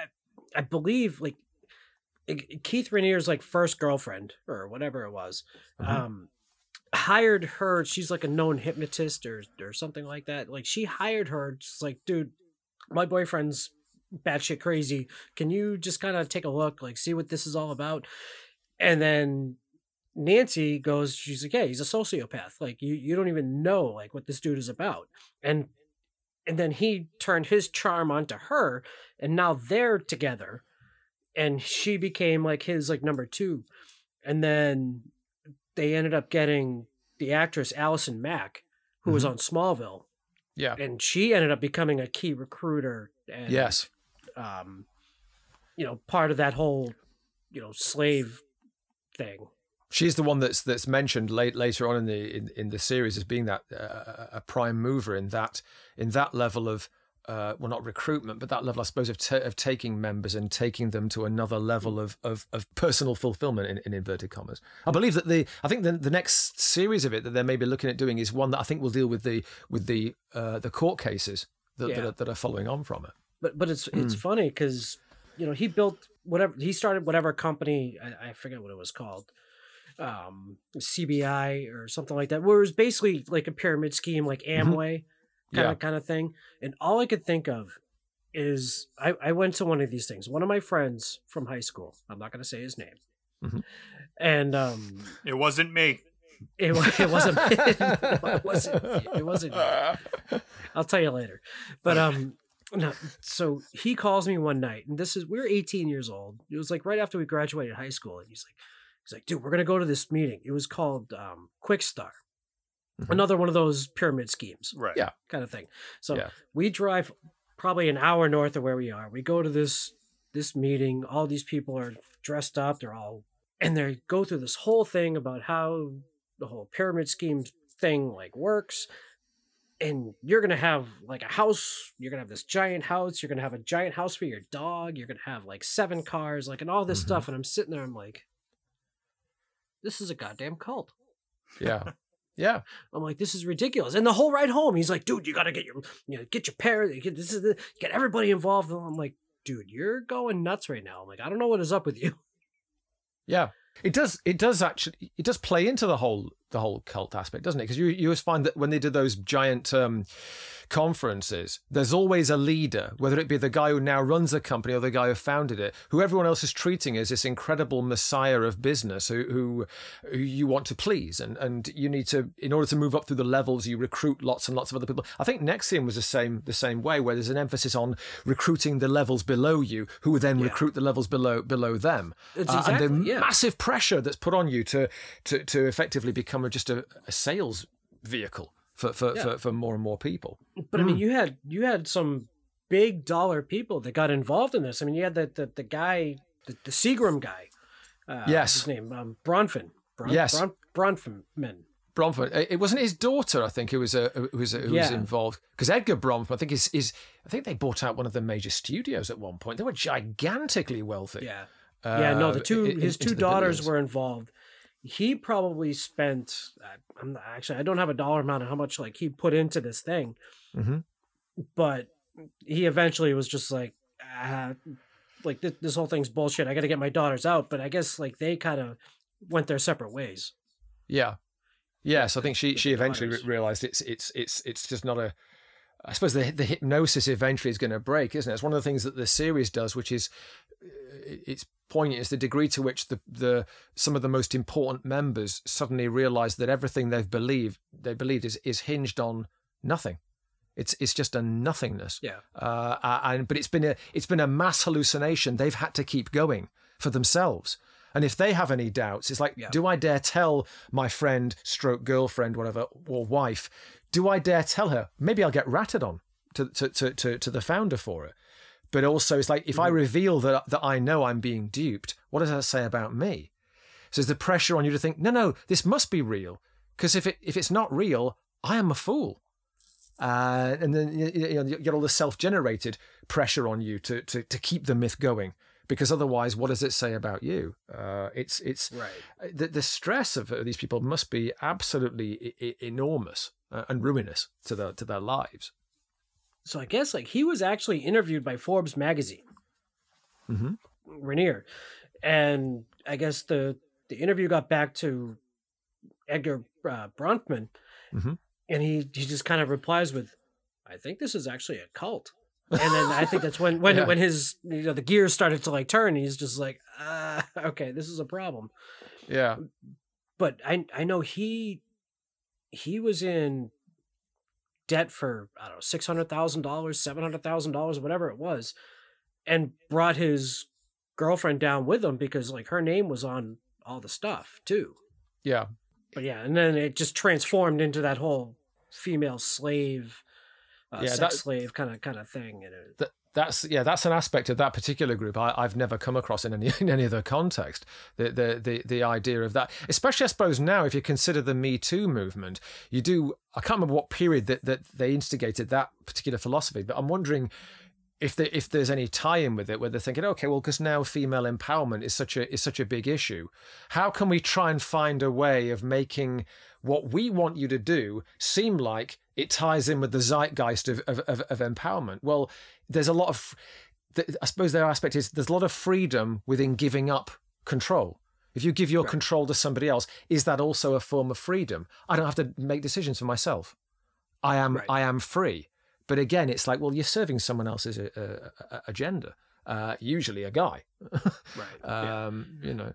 so I mean, their so their their court case is still ongoing. As Mhm. I mentioned earlier, I mean, uh, Raniere's lawyers just basically took up and left. So Mm. Uh, who who knows what's going on that? It doesn't bode well, does it? No. So he hasn't fired them. They voluntarily quit. They've they quit voluntarily quit. Yeah. Mm. Yeah, so like we were talking about before, the difference between cults back in the 70s, where it, it seemed like a lot of people on the fringe, hippies, people that could just go into the jungle and just live off the land. Whereas now it seems like cults are more like corporations and big business. And Yeah. the, the internet and social media takes a, a big responsibility. You could be in a cult and not even be in the same country as other members. It's it's Yeah. scary how how different cults Yeah, because at now. one point it, it, it seemed like, and maybe that ties in with the thing about you know a lot of them originating in the seventies. They, they initially seemed very benign, and they were about exploring yourself and and um, reaching a level of of consciousness. But if you look at people like um, Werner Erhard, the founder of Est, and it's it's also morphed into an organization. I won't mention their name over here because I've got two friends uh, who, at least two friends, who've been through courses of this group. The funny thing about organizations like that is it's extremely difficult to even define what they're trying to give you and how you quantify it when you've got it. I, mean, I don't know if you've ever seen um, have you seen the uh, Burt Reynolds, Kris Kristofferson uh, movie Semi Tough? I've heard It's- of it. I haven't seen it's it. it's it's it's a jock, good old boy sort of comedy. But there's a great bit because it's made in '77, I think it, it came out, where they go they go to a, a, a what is effectively a, a '70s human potential cult group, and it's one of the subplots of the movie, and it's called I think it's called It. And and the parody of it, of the idea is you have these people sitting in this room, and the, the leader is effectively saying to them in his in his uh, three piece suit and, and, and the and the, the, the, charm of it, you know, you will know when you've got it. So it's like you, you can't define uh, how you know you've reached consciousness, but it's this it's this idea that eventually it will suddenly dawn on you that you've become an actualized person. You you will find the, the meaning of your life, and so there's always co- confused people that are taking part in this mass hallucination where it's like, well, I, I don't understand really even what I'm supposed to be gaining from this, but then somebody will stand up. I think one character says, "I just peed my pants and I feel great." It's like and then someone else goes, "Ah, What a ah, I get it. I've I've got it. It's like you know you can't. It, it's it's it's something indefinable that's supposed to be about me and the me generation of finding myself out. But yeah, it seems to have been somehow perverted into into material material rewards and and moving up through society. And like you say uh, corporations it's become nothing to do with actualizing yourself as a person but to do with how do you then achieve you know financial goals? How do you have like conspicuous consumption to say i'm successful uh it, it's it's become a lot more perverted and a lot less innocent of what of what those groups were supposed to be about in terms of how, how you gain and how you improve and develop as a as a person So we also wanted to maybe talk about some movies, Mm-hmm. favorite cult movies, wow Cult i mean classics, if you cult will. cult classics. Yes exactly yeah well Apparently, that about- makes a difference when you search in Google. especially now when you when you consider the the the level of films that are, that are trying to be forced cult, cult movies. You can even see it in the titles. You know, we've had like Cockneys versus Zombies and whatever, or the the Sharknado movies. Where it's like we're trying to, we, or, or Snakes on a Plane. We're going to try and make you think this is crap, but it's going to be cult status. You can't, you can't force that. But yeah, movies about cults. Um, already mentioned The Devil Rides Out as a as a key satanic cult movie. How about uh, one of my absolute favorites is is The Wicker Man. Yeah, actually, David Creed had commented on my Instagram when I had posted up that we were going to be doing this. He goes, "Ah, Lord Summerisle is probably my favorite." Yeah, yeah. You can see you can see aspects of that within the paganism of of uh, within within sacrilege. Yeah, uh, and it has that that aspect of charm, that aspect of you can see why people would get hooked into a group like this. What is there not to like about this Yeah. organi- this this this this land of plenty and beautiful people, and everyone appears to be living the life that they absolutely want to live, uh, providing you're part of the community. Uh, yeah. But one of one of my favorites, and you know, I mentioned it to you yesterday, was Rosemary's Baby. Yes. Where I mean, I I- I saw this movie for the first time a little while back, and I'm watching this as an adult, going, "This is kind of terrifying for the time." It just you know, you have this woman who's pregnant and isolated. She has no idea really how she got pregnant. She got raped by a bunch of cult members, Mhm. and now she's carrying Satan's baby and everybody is involved with this thing except for her like like her doctor like even her doctor it, it, it was it was really unsettling And the fact also that, that almost the entire movie takes place in daylight in an urban city. How, how often do you see a horror movie that, that doesn't even need to take place under the cover of dark? It, it's it's it's just out there. In, in you know, you're, everyone's an individual in this city. Anyone is is is prey. And like you say, if everyone within your group, uh, even your doctor, they're all in on it. Where where do you go? Uh, you just and eventually uh, she says, she thinks, oh, well, am I being paranoid? Because everywhere I look, I'm seeing people that seem to be part of this. Is it me that has the problem? Am I wrong? you know, it makes, makes you question yourself. Right. Yes, fabulous piece of work. well in the meantime mm. you know her, her her husband basically sold his career his movie acting career you know he sold the baby basically for the acting career if i remember right Yeah, yeah. And how great is it that as well that you don't they don't try and show you a, a prosthetic baby. You get a, a quick, very quick, almost subliminal glimpse of the eyes, but it's it's left to you subjectively to look into the into the cradle as she does and think, what on earth have I ha- have have I produced? uh, it's left to, your, to your subjective imagination. Yeah, fabulous, fabulous piece of work. Yeah, so for movies, talking about All in the Sunlight, I was thinking about going with Midsummer because that's a great cult. But Mm. what scared me as a kid, the cult that like really stuck with me was the Thuggee cult from Temple of Doom. Oh, okay. Yes. Yeah. Yeah. That's that's a that's a yeah, that's, That- that's a that's a workable idea. Yeah. Yeah. So so that was more of a kind of a group drug type of deal because everyone was under this same hallucination and they all worshipped Kali Ma. But that scene with the heart, oh my Mhm. god. How that got past the censors, either in America or over here, is is is, is uh, it's uh, anyone's guess. Yeah. I was I was talking to a kid at work, and we were debating whether or not we would consider that actually a cult or whether or not it was just like a, an old community to, that just keeps going with old traditions. But I'm like, isn't that kind of like the same thing? Like no, no, it, is- wa- it was definitely a cult. And they even like alluded to it earlier in the movie when they had the big uh, buffet or the, the dinner scene. yeah. Mm-hmm. So traditionally in that country, everyone's vegetarian, and they show you that they're eating like monkey brains and eyeballs. There's like all these clues that there's something nefarious going on underneath the surface, and it, it was because that one crazy guy was trying to get the three stones together.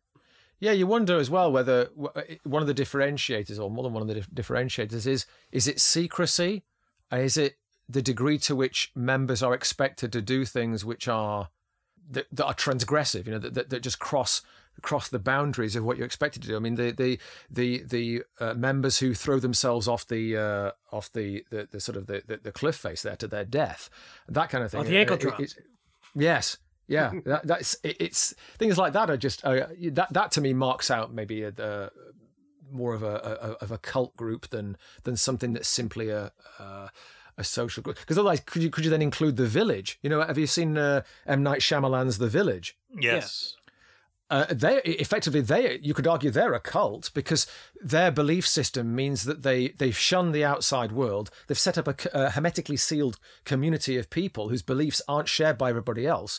Right. Um, but there's nothing there's nothing wrong with what they what they're doing. They're not trying to affect the outside world. And Right. They just kind of want to be themselves and kind of not let you know not let anybody out. Let just scare the scare the kids out of you know trying to leave, saying there's you know monsters or whatever. That's, And when you know, discover that.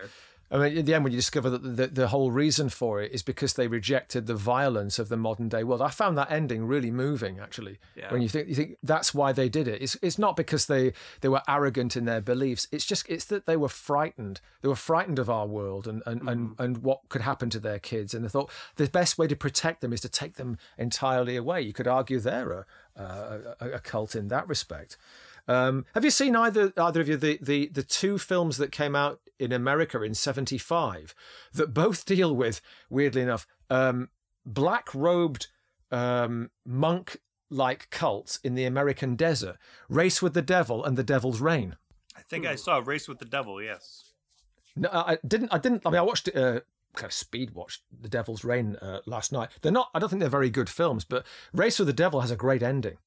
Um, you know, in the fact that it, with the group, you're never allowed to see the members close up. You can't interact with them. They're kind of re- remote figures. But right at the very end of the movie, when the the four friends try and drive off in the in the RV, and it's they can't, and suddenly they're surrounded by a ring of fire, and the and the group are outside the ring, claiming them. They are now their sacrifice. Brilliant ending to a to a you know a, a really so-so movie. But that, yeah, that's that's that's a great a great way of, of giving you a downbeat ending that says you don't escape. You don't escape from from from from us. Uh, Now, what about Suspiria? yeah, you could argue Suspiria is a cult, couldn't you? In terms of I'm, the, the I'm ballet just, school, Just, yeah. just kind of just Yeah. think, thought of it off the top of my head. 'cause- Yeah, the sort of the, the, the three mothers aspect of it, and the and the school and, and, and what that stands for. Yeah, that that's that's a that's. A, I that's mean, they they they kept they kept her from you know. Uh, was it she was staying with a friend outside the school? I think it was, and then they pulled Hmm. her back in, said she was like sick, and you know she had her special like meal at the end of the night, and Yeah, and there's that oppressive atmosphere, isn't there, within within Yeah. the, the school, within the group. Yeah, that that that, that fits. It's funny because when I when I was thinking uh, about the the aspect of the different types of groups, it even made me think of films which which.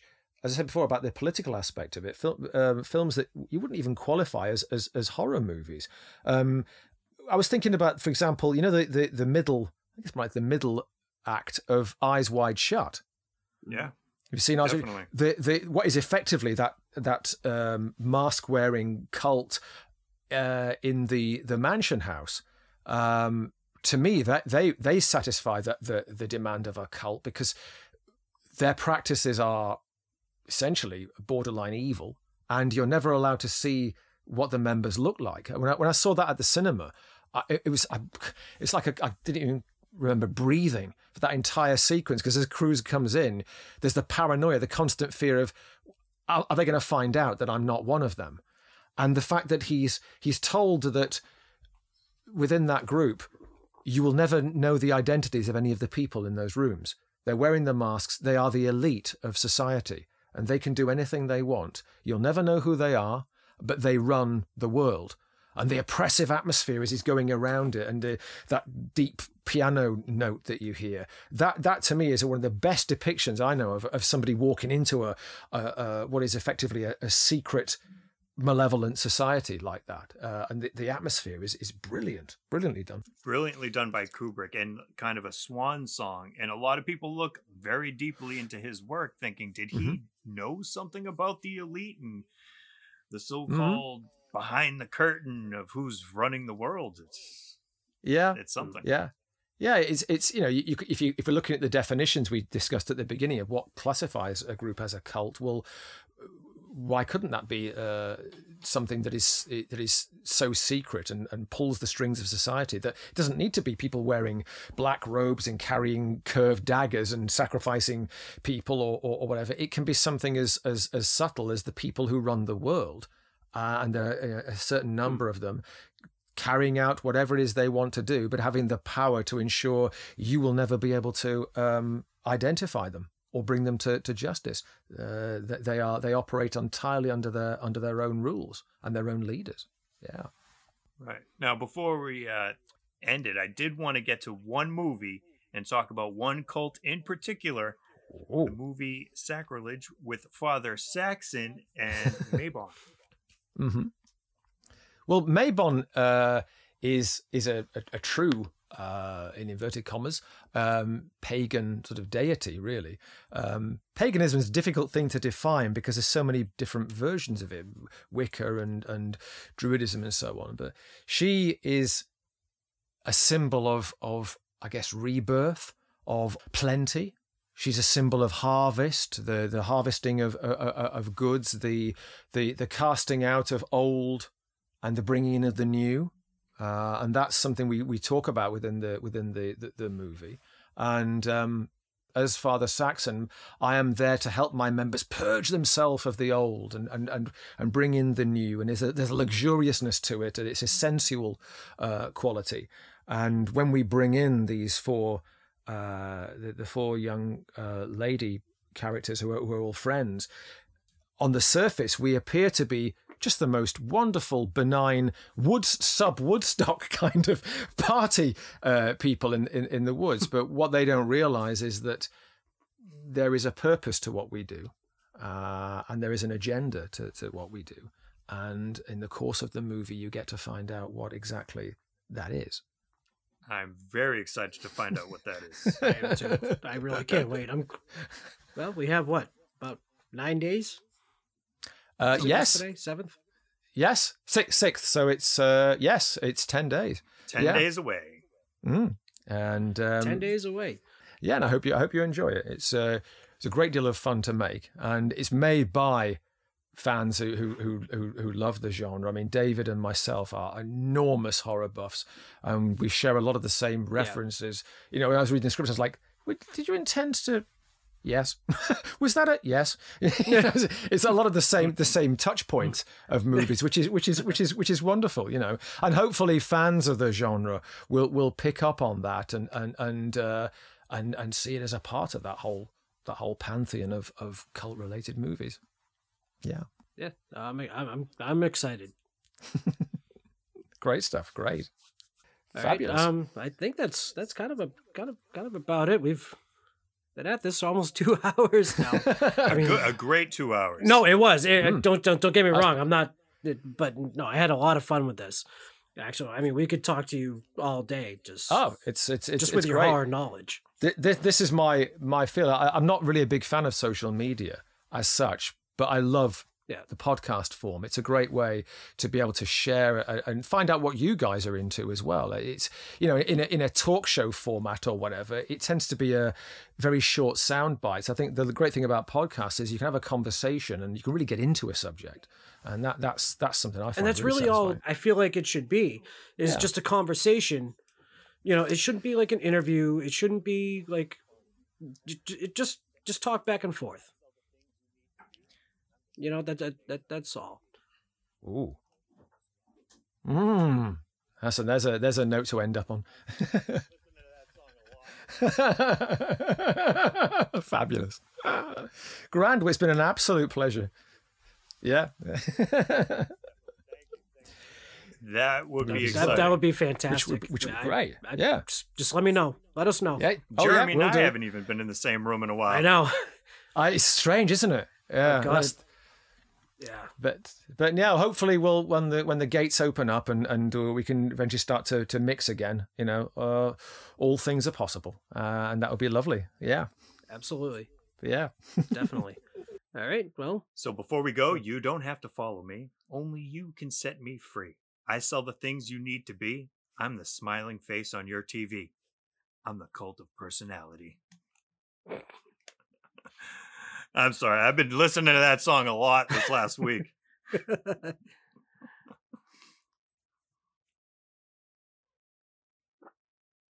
Yeah, definitely. Thank you. Thank you for uh, being a part of this. absolutely. Indeed. Take care, both of you. Thanks again. Take care. All right, man. I think that was a great show. That was an awesome show. I mean, I feel like we could talk to him for hours. Yes, very easy to talk to. Um, hopefully, very easy to listen to. As always, you can catch us on Spotify, iTunes, iHeartRadio, wherever the hell you want to listen to your podcast. You can follow us on Twitter at Fans of the Dead One. You can catch us on Instagram, Fans of the Dead 1, Facebook, Fans of the Dead. Fans of the Dead on YouTube. Check out our channel there. If you want to leave us any type of feedback, that's fans of the dead podcast at gmail.com. We would love to hear from you.